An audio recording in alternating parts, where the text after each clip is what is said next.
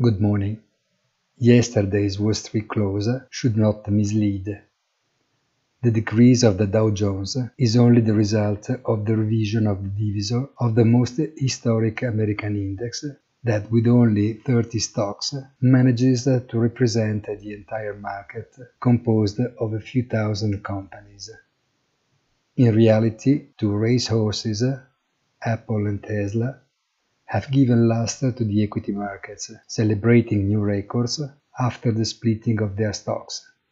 Alright then, as always, if you continue to look comfortably at macroeconomic data by prioritizing the positive ones and giving those that are not positive the cold shoulder, although without the strength of Wall Street, there would be a bet that the rest of the financial planet would have a hard time keeping up, as it duly demonstrates.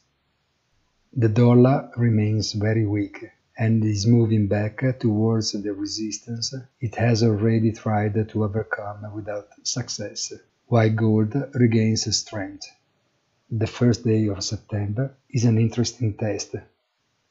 Have a nice day and as usual, please look at our site easy-finance.it.